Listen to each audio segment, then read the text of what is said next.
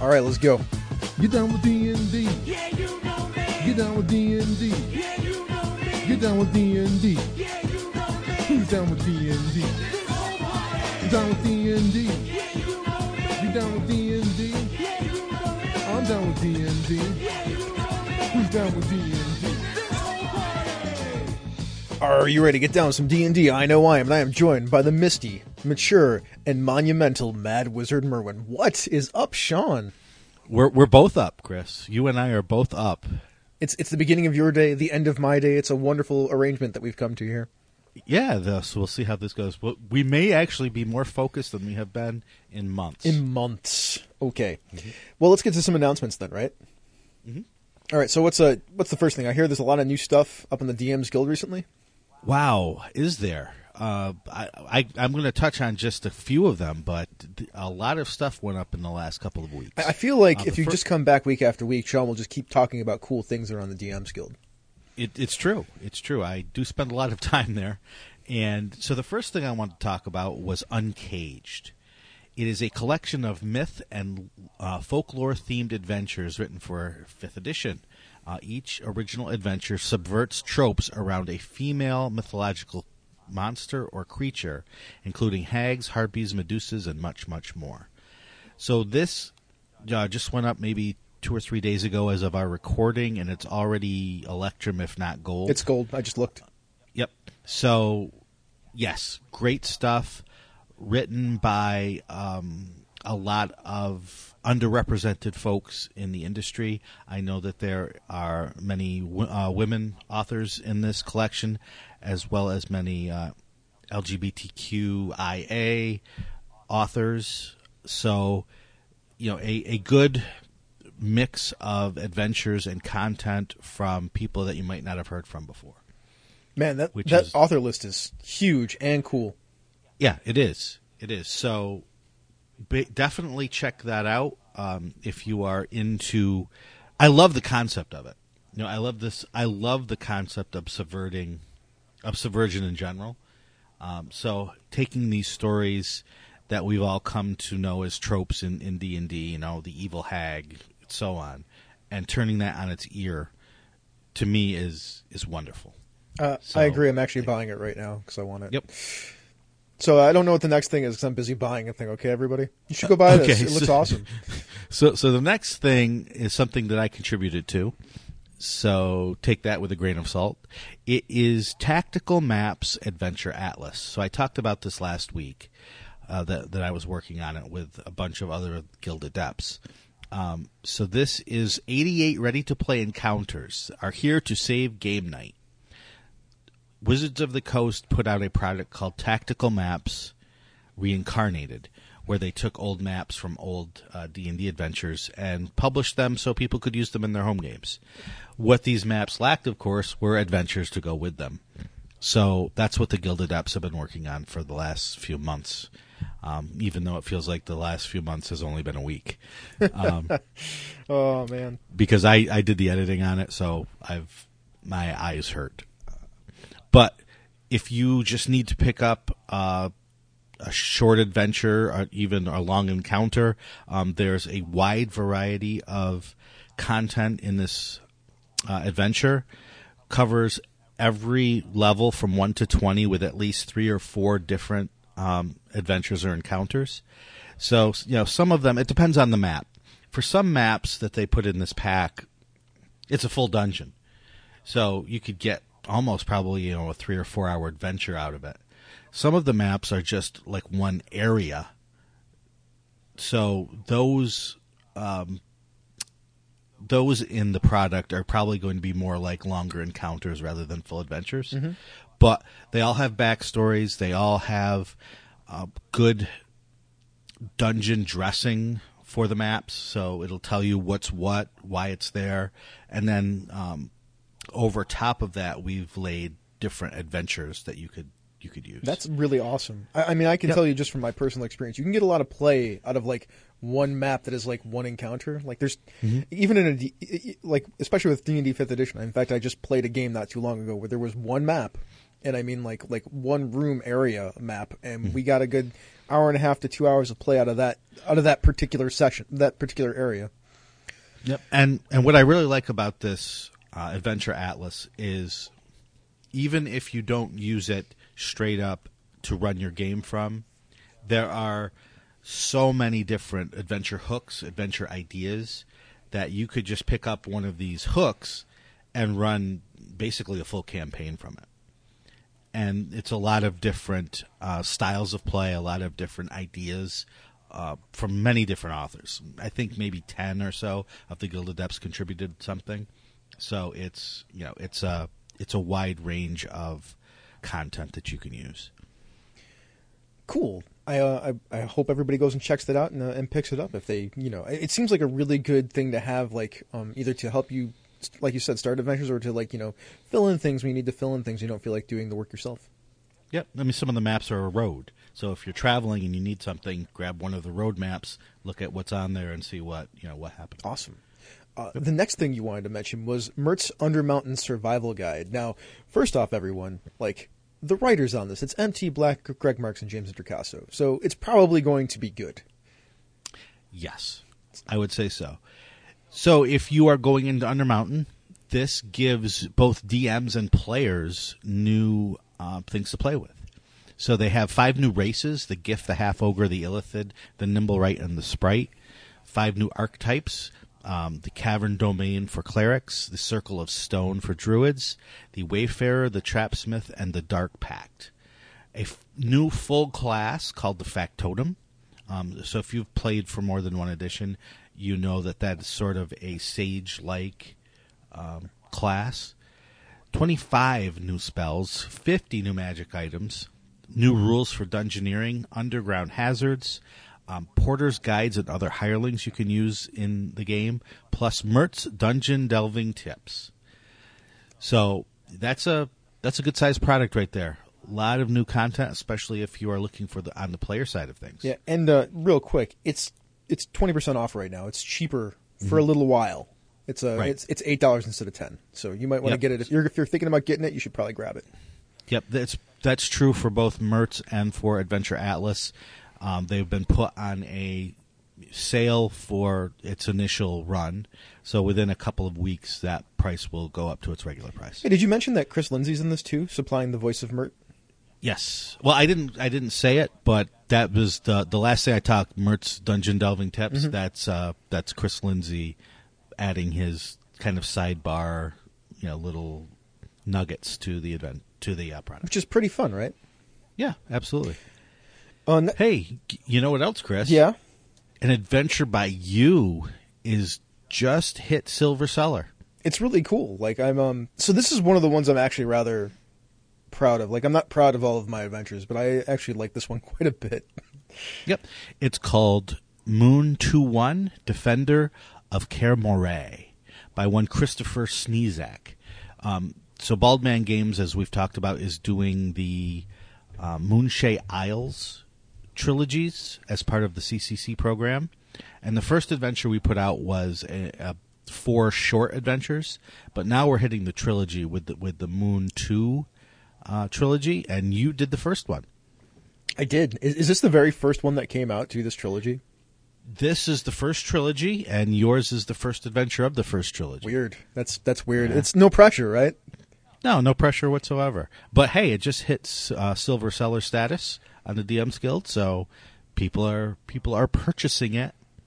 And the other two of the trilogy, the second and the third, are also out. Uh, the second one is called Army of the Unseen, and the third is called The Eye in the Mist. So there's a whole trilogy of Moonshae Isles adventure waiting for you to purchase. And uh, the Moon 3 trilogy is being worked on as we speak, and hopefully within the next few weeks that will be out as well. I can tell you this, this adventure. It starts with a big battle. So there you go. Okay. And I mean, like you will not fight one encounter. There's like a number of them. So you should Mhm. pick it up if you're looking for something like that. There you go. Uh, so Michael Benensky, you know, he was, we love Michael Benensky around here. He, he has always got good information. He scooped Eberron on Twitter for something. Yeah, well, he was. I was reading a, a thread, and all of a sudden, uh, Michael asked Ruty Rutenberg, you know, what's going on with the next Eberron product, and I didn't even really click that there was a new Eberron product coming out for the guild, and Ruty said, "Oh yes, uh, because of our schedules, it's going to drop on March 17th." Well, that, that's three days from now. So by the time this show drops, it will probably already be out. So check it out. It is called duh, duh, duh, Morgrave's Miscellany. I'm interested. I'm curious. Yeah. And I'm, I'm I've reached out to Ruty to see if he can talk either you know just chat with us or uh, give us a rundown on what's going to be in the product. Of course, by the time it comes out, uh, we will- or by the time the next show comes around, we probably already know. Uh, but it's interesting. Uh, the last product that they put on uh, that Ruty and uh, Keith Baker put up was also contributed to directly by Wizards of the Coast. So it went up on the DMs Guild as a PDF product, but it was an official Wizards release. Um, this, I'm not sure if it's another official Wizards release or if it's something that Ruty and Keith and, and others worked on. So that will be interesting uh, to see as well. and will be interesting to see if that what that looks like. I'm, I'm, we're gonna know next week. It's fine. we'll let you know. I'll Yeah. I'll know then. Yep, and, and with the release of the uh, Artificer that we talked about last week, it's interesting to know, you know, where this is heading. Yeah, I mean they have an Emberog guide out there on the DMs Guild. I mean, I feel like they'll just kind of flesh that out and eventually make it like a print on demand thing if people want it. That would be my guess, right? Yeah, I, I have no idea. That's why it's it's interesting that uh, more and more Eberron stuff coming from Keith uh, and Ruty uh, directly, plus whether Wizards also uh, worked on this or not, is interesting to me. So DM David, he's he's at it again. He's got these two new blog posts, and and you are loving them. I haven't had a chance to read them yet. Okay, yeah. So these two are hugely important to me, and they come back to back, which I think is not an accident. So the first one, I'm going to switch them around from the the way I put them in our show notes. Fair. The first one that came out was uh, "Bring the Thrill of Finding Treasure Back to the Adventurers League." So, as people who play in the Adventurers League know, for the eighth season, they changed the rules the way treasure and experience was done. And so for the eighth season, the campaign's new rules stop characters from keeping gold and magic that they find in the adventure. Instead, for each hour of play, they receive treasure points that are spendable on magic items, and when characters level, they receive an allowance of gold that they can use. This is, needless to say, been controversial within the Adventurers League Really? Who knew? any change within uh, an organized play campaign, since we're gamers, well, since we're human beings, um, tends to be controversial because once we like something, we don't want it to change, uh, even if it's for the better. And I'm not saying this is for the better or for the worse. I'm just saying it's something that has been done and it is controversial. Um, so, what what DM David is talking about is um, he he understands why some of these changes were made, and some of them are for the better. But there is a certain feel that you get when you play D and D. At its very core, one of those feelings is, I am doing this because there is a tangible reward at the end for for the character, right? That I find gold, I get to keep that gold and it takes away some of the um, immediacy and some of the gratification for players when they're going through the dungeon. They f- go through the secret door that took them forever to find, fight the monster that was there, and then they find gold. But in their mind, they know that they're not really keeping that specific gold because um, this whole system has been built up to say uh, you're going to get this gold, but it's just going to happen when you level, level next. And it's not this gold; it's this imaginary gold. Of- it's all imaginary gold. Yeah, right? it's, it's all it's But- all pretend gold. so. So it's it's But but Shawn, some pretend gold is just more real than other pretend gold. Exactly, and, and you know we I, we say that kind of jokingly, but but it's not. It's- right? it's not. to some people. To some people, the the one pretend gold is more important than the other pretend. Gold. Well, gold. it's not about one pretend gold being more important. It's about it's about how you acquire the pretend gold. right. But but even then, you're you're acquiring it in the same way. You know, it's it's you know your imagination is different than my imagination is different than someone else's imagination, mm-hmm. and so. I, I can see all sides of this. Having been a an administrator in other organized play campaigns, we've all been through this multiple times with rules changing and I you know I can practically see it coming from a mile away. I could write all of the rules that are going to change and then I could write the players' responses to the rules, put them in a sealed envelope, hand it to someone and 2 years later they could open it and say, "You know, he knew this was coming." and and it just it's just the way of of organized play. It's just the way of gamers. Um, so anyway, that was an interesting article all by itself. Then the following week, his article, uh, DM David's article, was how years of trying to fix fix obnoxious people shrank D and D's appeal. So this article talks about the transition from fir- second to third, third to fourth, and fourth to fifth editions, and how some of that was driven by. And I'm going to quote Mike Mike Mearls. I'm going to quote DM David quoting Mike Mearls. Um, this is the quote. D&D's 3.5 and 4th editions were very much driven by an anxiety about controlling the experience of the game, leaving as little as possible to chance. The designers aimed for consistency of play from campaign to campaign and table to table. The fear was that an obnoxious player or DM would ruin the game, and that would drive people away from it. The thinking was that if we made things as procedural as possible, people would just follow the rules and have fun regardless of who they played with. So this quote is hugely important um, in so many ways. Whether you're talking about just as a consumer of D and D, or as a designer for D and D, or as an organized play person, or as a marketing person who's trying to grow the game, there are just so many avenues uh, to lead into this quote, and what you feel about it is going to be uh, colored by your experience within the game. Um, if you're someone who's never had a game ruined by players that are obnoxious, you know, you might say, well, they don't need to to worry about obnoxious players.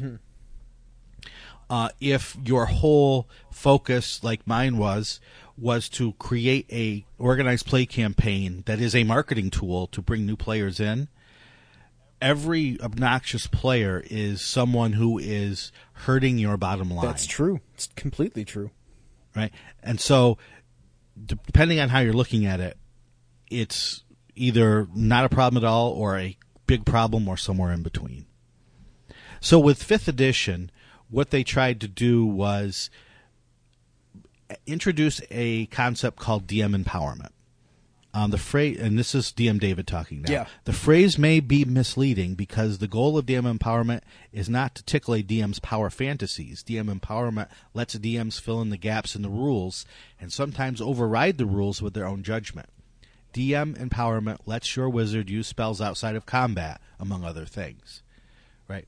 So, with fifth edition, they are trying to get back to what what was around for first and second edition more, which is we're not going to give you a rule for everything. We're going to let the DM not just adjudicate but override the rules when necessary to make the game fun for the players at his or her table. Yes, and that I think that is one of the hugest strengths of fifth edition compared to previous Mm-hmm. editions.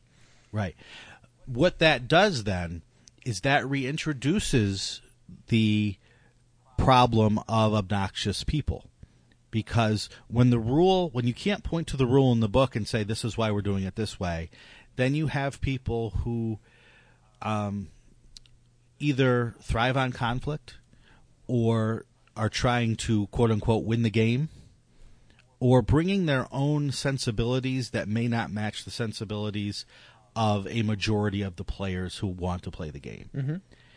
And so these two articles, the organized play article and then this um, the the one we just talked about about obnoxious people, it it's all one and the same argument, right? Yes, kind of, sort of. Yes, I mean, Yeah, you- I mean, you can take it as two different topics, but it's really the same thing. It's we have a huge population of people who are getting into the hobby, maybe through watching streaming but not playing. We want them to play. How do we get them to play? Organized play is is a means of doing that. How can we make the organized play um, scene as easy to get into as possible and as fun as possible given its inherent limitations. yeah, which I think is a huge task because I don't, It is. I don't think that the Adventures League structure does a very good job of of simulating or mimicking what a lot of those stream games look like. Exactly. Exactly. So that then begs the question, how do you do that? Do you even want to try to do that? Is organized play a possibly a good means of that? And we could talk about this for not just this whole show, but several shows. Yes, we could. but I have a lot of Ju- opinions and feels about that topic. I have thoughts. but you know, I think one of the amazing things about DM David is he he can put an article up that you know is is very clear, is very logical, has great examples, is funny. But behind it are all of these questions that have been roiling around in the industry, uh, in the hobby for so many years. It's it's been the question I've been asking myself now for about about three or four months. Like, um, like the the Adventurers League play style doesn't really, in my opinion, resonate. Like we said, with the what what is going on on the internet as far as stream games go and what people are getting into the game for. right. So like, how do you how do you how do you make those two things work together? Yep. And and Paige Leitman had a great post up on Facebook about that. You know, she's like, here is how if you put it on a graph, here's what the Adventures League does. Here's what streaming shows. They're they're separate. We don't know how separate because it's it's a fluid thing. But how do you bring them closer together? And and should you even try?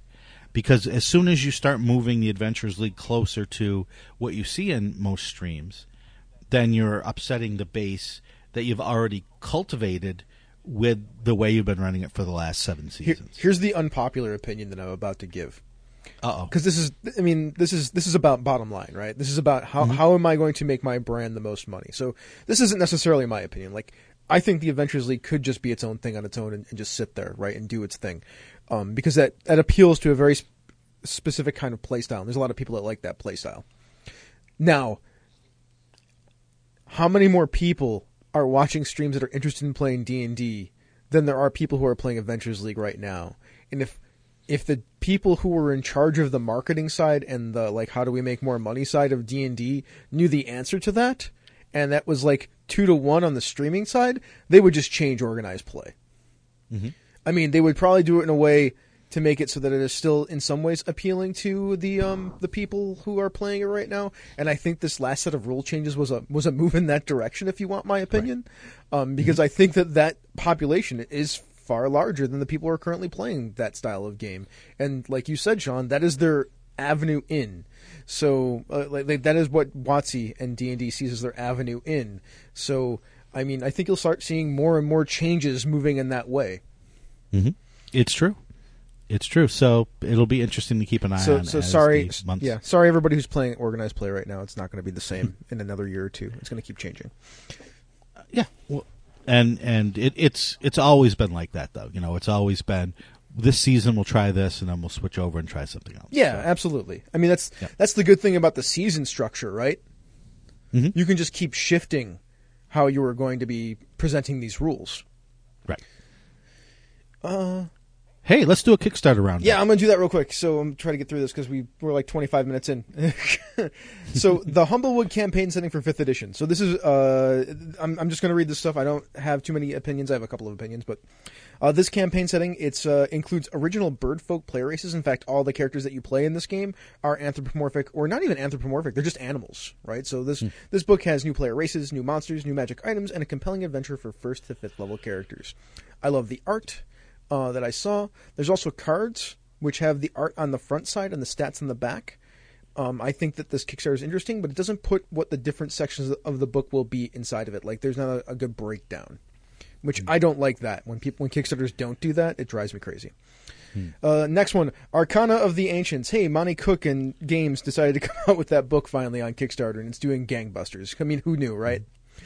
Yeah, right. So uh, here's the here's the text from it. At least the, the the intro paragraph. I think that's always a good thing to to read for like the feel. So, in the misty recesses of time, before the kingdoms and lands you know existed, before the elder elves, the dwarven ancestral lords, and even the dragons, civilizations undreamt rose and fell. And with their passing, they left behind remnants of the power they wielded. They built citadels of metal, glass, and light, now hidden away in the deepest recesses of the world, and crafted wonders have harnessed energies that we can only guess at. These places, objects, and even creatures can all be called Arcana of the Ancients. So that's what this book is about. Uh, it's got adventures in it. It's got technology in it, like uh, including the ciphers for Dungeons and Dragons Fifth Edition. So now you can have ciphers in your D and D game. There are uh, tons of creatures, and in fact, uh, there was supposed to be dozens. I think there's going to be like over hundred now because I think they hit their first stretch goal. nice. Yep, and there'll be a bunch of GM advice in there for how to incorporate all these concepts into your campaign, and a bunch of player mm-hmm. options for like mutations and cybernetics and more. Which means if you wanted to play Gamma World and you couldn't, or you know, like old school like first edition Gamma World, you probably can now. Hmm? Well, they've got a whole bunch of art, and art is the most expensive stuff when you make a book, so you may as well use it. Oh yeah, it's beautiful too. The art, like there's new stuff, all sorts of new stuff. Uh, next one, The Seas of Vodari, a fifth edition swashbuckling and sorcery book. So this is by the people over at Tribality, which is a pretty in, a pretty impressive blog for fifth edition content and other things too. Uh, so, you know, it's weird. Like they, they must have been like working on this thing for a while, and then that the the salt marsh thing came out, and they're probably like, "Well, damn." Yeah. Whoopsie. I mean, what do you do though, right? You just you just go forward. So, right. um, right. You, so the the basic idea is this this Seas of Vodari. It's a it's a lot of islands around a maelstrom. So it's uh, for those people who are anime fans. It's got a bit of a One Piece vibe to it to me, minus the superpowers right there. Uh, you can just go look up One Piece. I'm not going to explain it if you want. Here's the rest of it. So there's new races and sub races, you know, uh, stuff and feats, you know, to create your seafaring adventurers. There's swashbuckling and sorcery inspired options for all 12 classes to fit a seafaring world. There's a gunslinger class with three subclasses: the arcane gunmaster, the pistolero, and the musketeer. Which I am actually interested in that because I like guns in my in my role playing games, especially in my seafaring role playing games. Uh, there's a new pantheon. There's new weapons and stuff. You'll there's flintlock pistols and rifles, uh, spyglasses. There's new spells, magic items, all the good stuff that you expect out of a book like this. Uh, powerful ancient relics, though, with a focus on sailing, naval combat, and underwater exploration. So there's all that good stuff. Like I said, there's like a ton of islands, like over 30 different islands, a dozen cities, wilderness encounters, ruins, stuff like that. Advice for running swashbuckling adventures. Rules for duels, which is fascinating to me. I love I love new rules, Shawn. You mean, come on. Uh, there's doesn't? rules for social combat, rules for naval chases, which is fascinating because that's a big thing when you're doing um, any kind of ship to ship combat. Like when somebody tries to break off, like how do they get away? Can they get away? Like all that good stuff. Uh, there's Right. plunder tables. There's the code of the sea, which are more like guidelines, right? and an island with no name, which is a starter adventure for characters levels one through three. Uh, you know, there's a, there's a bunch of other stuff in there too. There's monsters. There's NPCs. There's also cannons. You know, because cannons. why not? I mean, all that good stuff. It's a 200 page book. It's either it's only in hardcover or PDF, no soft cover. Okay. So there you go. Uh, last thing, so this one amused me. I actually missed out on it. It's like in its last hour as I'm as we're talking about this on Kickstarter, but you can get a free version of it. It's called Lasers and Liches. So this is an unbound universe bursting with half faded memories, barely remembered songs, lost childhood friends, outdated styles, vaporware, abandoned dreams, lost playthings, more vaporware, and time corroded nostalgia. It's a place both strange and familiar, a place for adventure, adventure, chaos, friendship, and the magic of yesteryear. In short, a place that combines your love of the present with your adoration of the past. It is like 16-bit nostalgia on crack. The Kickstarter video itself was like this this wonderful like oh look i'm like playing a super nintendo game with like you know with like all of the cyberpunkness that i always wanted and you know mmo-ness and you know badness. So Nice. it's great. I love it. Uh, there's a if you want to get a pay what you want test version on drive through i'll have a link in the show notes. And you can search it on drive through rpg like they have this free you know it's like 80 pages or something like that. Uh, just free book you can grab that that'll kind of talk about it. Nice. Oh, I did that in Well- four minutes. Very, very good. That was a great rundown. There is just so much stuff coming out, so much news in D and D recently, and for the last two years, uh, that it's hard to cover. It's just the the problem is like you know like the like we could have done a whole show or two or three shows in the DM David articles, right? yeah, exactly. So I mean, well, yeah, I think though we should talk about adventure design. yes, let's do that for the next twenty five minutes because it's all the time we have left. Sounds good. Well, we'll just do an overview then. Sure. So, so we spent three shows talking about encounter design, uh, as encounters are the building blocks for adventures. Yep. And now we're going to talk about adventure design. Uh, just to be clear, this is a huge topic, Gigantic. that we could spend many, many, many, many hours talking about. It's huge. and and we're not going to uh, set a number on how many shows we're going to talk about adventure design on. Uh, it'll probably be uh, more than a few, and we might take breaks in between to cover other topics. and when we're done, we'll be done. Mm-hmm. So we could tackle this subject in a variety of ways, but we've decided to start by looking at um, a broader, shallower topic, kind of an overview. Yes. And then in later shows, we're going to dig in deeper into specific topics. So for this overview, we'll treat this as a primer for what to think about as you start to design your adventure. Yeah, and we have five things that you should probably be thinking about as you're starting to design your adventure. Okay. Do you want to you want to start? Yeah, first thing, uh, what is the length of your adventure? so, like, Right. how long do you want it to run for? Because sometimes that matters, right, Shawn? It absolutely does. Um, are you writing this to put up on the DM's Guild for uh, like for four hours of play? Then you know that you should be coming in at about eight or ten thousand words um, for a four-hour adventure. You you can get a pretty good idea of how many encounters you're going to need. Uh, now, if you're going to write an adventure that's one hour, that's a completely different animal Yes. if you're going to write an adventure that has no specific length that could go on for for a while, then um, you're going to design that much differently than you would an adventure that has uh, a set ending. Can I ask you a question real quick? Yes. Adventure. Can you can you define what we're talking about when we talk about adventure? yes, I think I can, Chris. And probably my definition will be different than something you would. say. Yeah, I just because I want something for us to. I, I want to be working from the same idea Right. that you're working from. That's why. So for me, an adventure is a set series of encounters that has a um, a beginning, a middle, and an end. It sets a problem. The resolution of the problem continues until a climax where that uh, resolution comes to fruition. Okay. Does that does that make sense? Yep. Absolutely. Can you have? Okay. Can Can I ask you one more question then? You sure? Can I Can I nest adventures inside of a larger adventure? And does that make it a campaign, or can I just have an adventure that is a bunch of like? Because it sounds like you could have multiple beginning and middles and ends inside of a beginning, a middle, and an end. I would say that you're definitely getting into campaign territory. Then Okay. Um, I think that you. I think you can um, nest adventures within adventures. I don't always think that is the best idea because what happens is depending on the frequency of when you run, your players could lose the thread that they're following in the original adventure to pick up this new adventure. So then, could we say for for this discussion that we're going to be having over the course of time that a campaign is really a series of adventures that are connected in some way, shape, or form?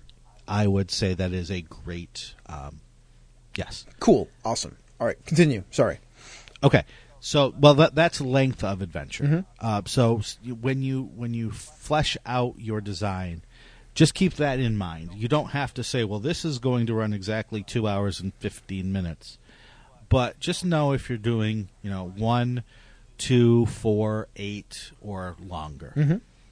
Um, well, let's talk about scope yeah. then. So scope is about uh, its impact on the the world around it, like the world that it is set in, right? Correct. You know, how far is this adventure going to take the players? Is the whole adventure going to take place in the tavern? Yeah. Or is are, or is this adventure going to be world spanning? so s- um, scope is really useful in, in brief because it, it gives you some boundaries to work inside of. Exactly. And as you and I well know, Chris, that those boundaries that you set are going not to restrict you, but they're going to help you. Yes, that's true. Uh, any res- restrictions in creativity are always positive, and it doesn't even matter what art form you're looking at. Like it could be anything from painting to movie making to writing to adventure design, whatever. Restrictions are always going to be good. hmm Because they help you focus your creativity in a certain direction. Very true. Uh, so, scope, I'm just going to take a sidebar here. Scope is very important when you're talking about what level range that you want this adventure to cover. Yeah, that is one part of scope, right? Right. Because if you are playing, um, if you are writing, designing, running a first level adventure, you generally want the scope to be more contained than a 20th level adventure. In fact, the best way to differentiate between a low level and a high level adventure is scope. You want the scope in a high level adventure to be wider because that calls on the characters to use all of these powers and spells that they've gained to handle that part of the adventure. Can, can I say that's that's really important to think about and, and, and remember everybody out there because a lot of our pop culture doesn't do a very good job of that. I mean, think of the Lord of the Rings, right? Those those poor hobbits. They had they had mm-hmm. no business doing what they were doing. Right. Right. But one of the problems that I see with high level adventures um, in design is they try to live in the same space as low level adventures. Well, that's just right. that's just silly, right? Right. You, you shouldn't have a 20th level adventure just in a dungeon. Right? A 20th level adventure should tap the character's abilities to travel to various planes and call upon them to you know rescue a town from a volcano. Yeah, there are uh, yes, yes, that. We'll That. we'll talk later about like some frameworks are more apt and useful for other types of scopes of adventures. Right. So so that that's scope Yep. when when we think about adventure. Well, I'm sure Uh, we'll do a whole episode on scope. Okay. Next is type of adventure. And I'm going to let you talk about this because you've you did better notes for this than I did. All right, so this is this is kind of where I live with with this kind of stuff. So the type of adventure helps us decide which frameworks we're going to use. Now, frameworks. So a framework is a type of structure that we can hang the details of our adventure on.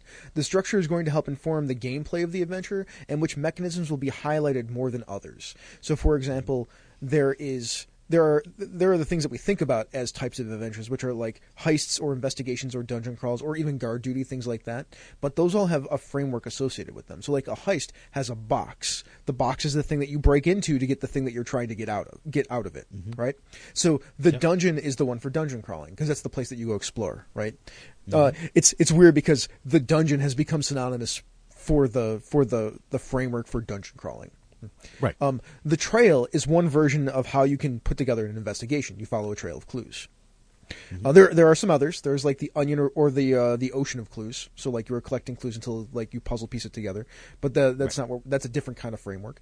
Um, there's the event event based one. So like the guard duty one. Like usually the guard duty structure will be like, well, we're guarding somebody and things are going to happen to us. It's a very you are going to react to the things that are happening to you. Sure. Yep. Um, the hex map is another exploration one because it is this. Usually, uh, it's a hex map, but is often for wilderness adventuring. Right? It is about exploring these these frame these uh, tiles, uh, these hexes one at a time to see what's out there. Um, and then there are the relationship maps that help with uh, drama. So if you're going to have interpersonal drama, knowing what people want and what their relationships are to each other is the way that you kind of figure out how those dramas will will work. And as a game master and dungeon master, will help you react in the proper ways. And those are not all the frameworks. Those are the six ones that I came up with real quick. Right. So just when you sit down to do the adventure, think about these different frameworks and how you are going to what you want your adventure to do and what is the best framework to do it up on. Yeah. So like if you're like. Uh, we didn't even talk about like adventure idea, right? Like you have to have an idea before you do any of this stuff. Sure. Yeah. Sure. But but th- that idea generally starts with one sentence. Correct. Right. So as you take that sentence and you expand it, all of these uh, the length, the scope, the type all come into play and help you turn that idea into something that you can actually use. Uh huh. It is the it is how the um having that adventure idea and like the the phrases and whatnot like that high concept will help you pick the tools out that are that we're talking about here to create your adventure. Mm-hmm. and and w- I just want to add with with the frameworks, you know, you can say the box as the heist, but you can combine a diff- different framework to make it a unique. Oh, thing. Oh yes, we'll we'll talk So you could- all about that yeah. later. Like Yeah. you're right So though, you, Shawn. you could have the box in the dungeon, or you could have the box um, as an event based thing where the box moves. Um, you know, you could have all sorts of different changes based Yeah. on this, The but bo- these are just the frameworks to start thinking. Yeah, about. the box can be a couple different things too. Like, and when we talk about these frameworks, we're going to take some time with each of these. I think. Um, Sure. Like the box could be a building, like a giant building, like the Bastille, or the box could be a wagon that is rolling along on the street that is being guarded. Right. Or the box could be a character's mind. That too. That is that is very much a trope in storytelling. yep. So, anyway, as, as Chris said, we will talk about all of these in detail in later shows as we go through our series here. Uh, but just as an adventure designer, start thinking about these these tropes, these frameworks for your adventure. Uh, So the fourth thing we have is the path of the adventure. yes. So uh, did I get this right? I put these notes in there. Yeah, no, this this is exactly what I was thinking. Yeah. Um, you know, is is it going to be a linear adventure?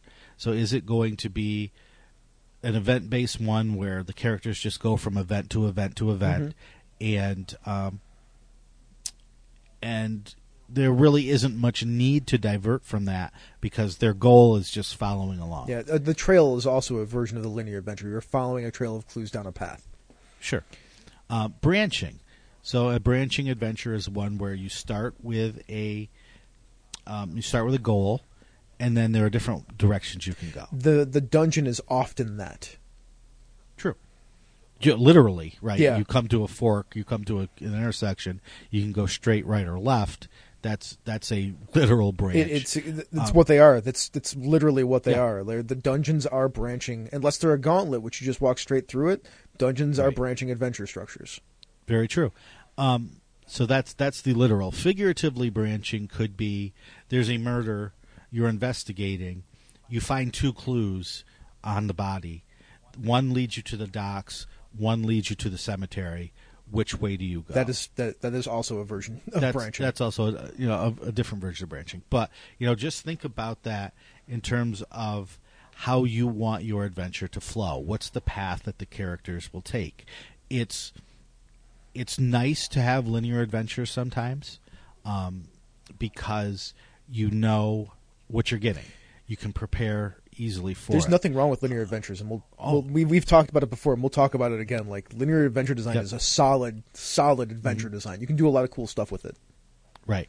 Uh, branching also cool if you feel like your players are people who want agency, who want more uh, choice in what they do, and that's that's cool too. And the the final one we have here is sandbox, which is you set them down in the middle of a problem and say go where you're going to. Mm-hmm. and that's that's even a little bit trickier too because usually wherever you set them down there's going to be a box that they're inside of so you have to make sure that you build it so they don't wander outside of your this this sandbox to not to mm-hmm. confuse it with the box Right. Yep.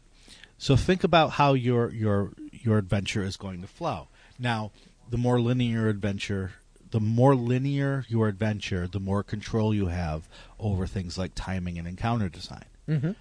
Um, if you get into branching and sandbox adventures, uh, you're going to lose control of that timing, uh, encounter design, encounter sequence, uh, but you are going to open up the world a bit to the whims of the DM or the players um, if you're writing for for publication.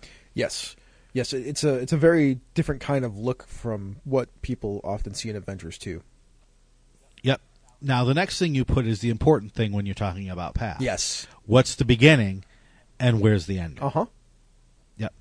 So as long as you know that at the start of your design, then you can better uh, better design the encounters that will lead players from that beginning to that intended end. Yeah, and I will I will say like I said, what's the intended ending? The reason I say that is because what is your beginning, and then I think it's important to note, and I think a lot of people don't do this. Like, what is what does success look like, and what does failure look like? Mm-hmm. Yes, and a, a tip I gave on Twitter a while ago was, you know, I usually once I get an idea, I write the ending, and then I work my way backward. Yeah, I saw I that. I was wondering if you wrote if you wrote that because you were reading the adventure that I wrote for Ironetta. Uh, I'm trying to think. No, no. Okay, good. I don't think so. Bec- I think it just it just kind of came up. Because I was like, they're Uh, going to fight this giant thing at the end regardless, but I need like a fail state, which is like, oh look, they got Right. there too late and the holdfast got destroyed. No, uh, but that that is a great example of what's the intended ending. It, it's these two scenarios. So you start, then you go back where you're starting from, and what leads to those two states, the successor. fail. Uh-huh. Uh, yeah, and and that's a perfectly cromulent way to design uh, an adventure. And then, of course, the middle part, which is always the hardest, and that's uh, for the purpose of this discussion. Is I usually say, what frameworks do you use in the middle to connect things? hmm Yep. And one thing that people often when I when I review an adventure, the clarity is is the first problem I see most. Just clarity of writing, clarity of language, clarity of getting across the point. Um, the second most, uh, I don't want to say failed thing, but the second most uh, significant problem are transitions between encounters you know why are the characters going from the cemetery to the docks Mm-hmm. the, you as the writer are assuming they're going to but oftentimes there isn't a compelling compelling reason to do so Yeah, you need strong pointers to get people to go to places. That's what I call them anyway. Pointers, like Yep. go here. That's what the arrow. It's like a giant arrow, but you're trying to hide it in text and, and presentation. Yep. So uh, always think about that flow from encounter to encounter within the overall concept of the adventure. Uh, and the last thing is, is like, what is the purpose of this adventure that you are writing? So, like, is it going to be part of a campaign? Like, if that's a very different thing to write as an adventure than to write something that is, you know, something that's supposed to be dropped into a campaign. Because if it's supposed to be dropped into a campaign, then you need to leave the beginning, um, kind of like with a bunch of hooks for people to get into it, and, and sort of advice for how to settle that into a pre-established campaign. Or is this thing intended to be just set by itself? Did I miss anything for purpose of the adventure? Um, not really, not really. Uh, I mean, there are other purposes that you could think about for an adventure. Um, you know, what do you want the characters to learn? Ah, that's okay. See, that's But- so the, themat. but- what's the thematic material? Right, but th- but that is also all wrapped up in is it part of a campaign? Mm-hmm. Right, because if it's not a part of a campaign, the only thing you probably want them to learn is how did we how did we get to our goal, right?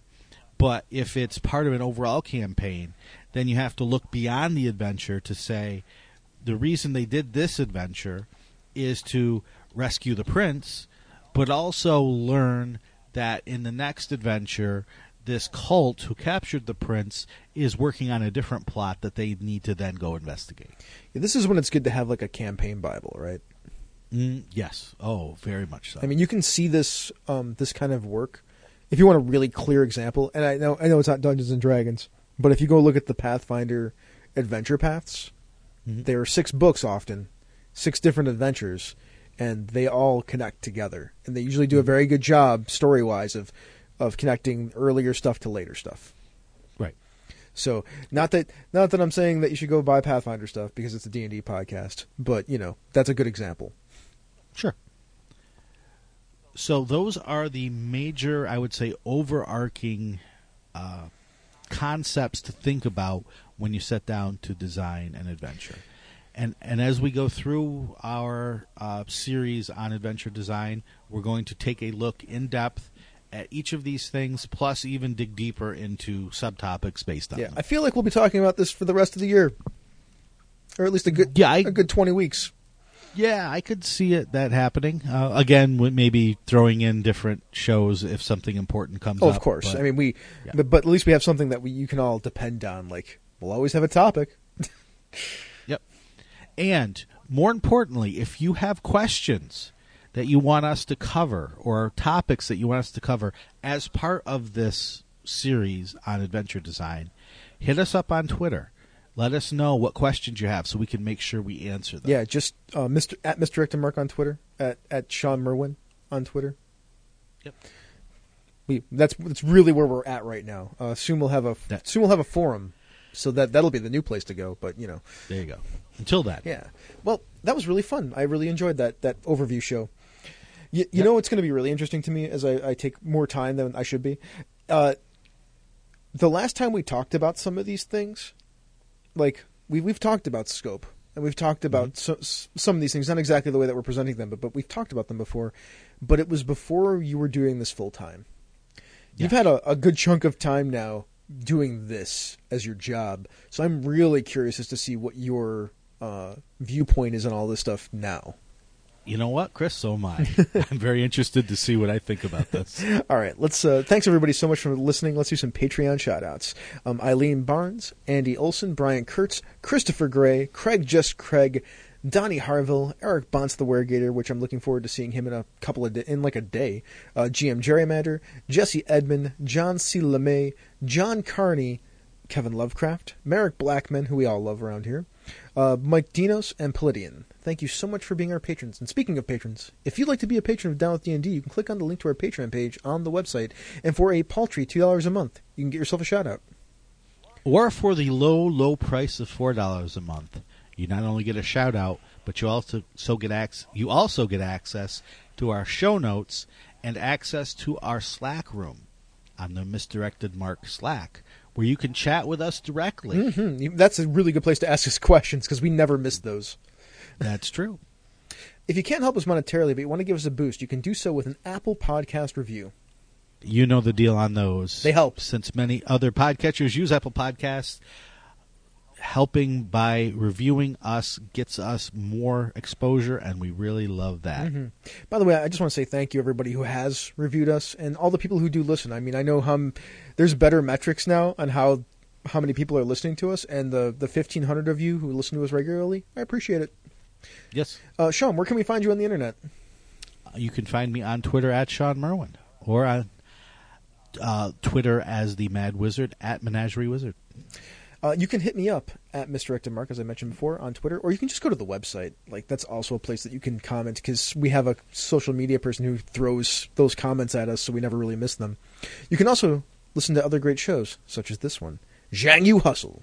Train alongside fellow students Eric Farmer and Eli Kurtz in Jianghu Hustle. Eric and Eli make their kung fu stronger by watching wuxia films and then discussing how to apply their observations to game design. And they're designing a game too, which is pretty bad, pretty cool.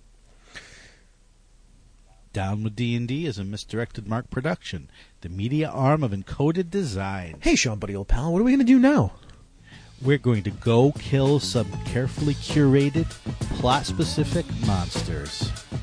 Get down with D&D. Yeah, you know me. Get down with D&D. Yeah, you know me. Get down with D&D. Yeah, you know me. Who's down with D&D? This whole party. Down with D&D. Yeah, you know me. You down with D&D? Down with D&D. Who's down with D&D?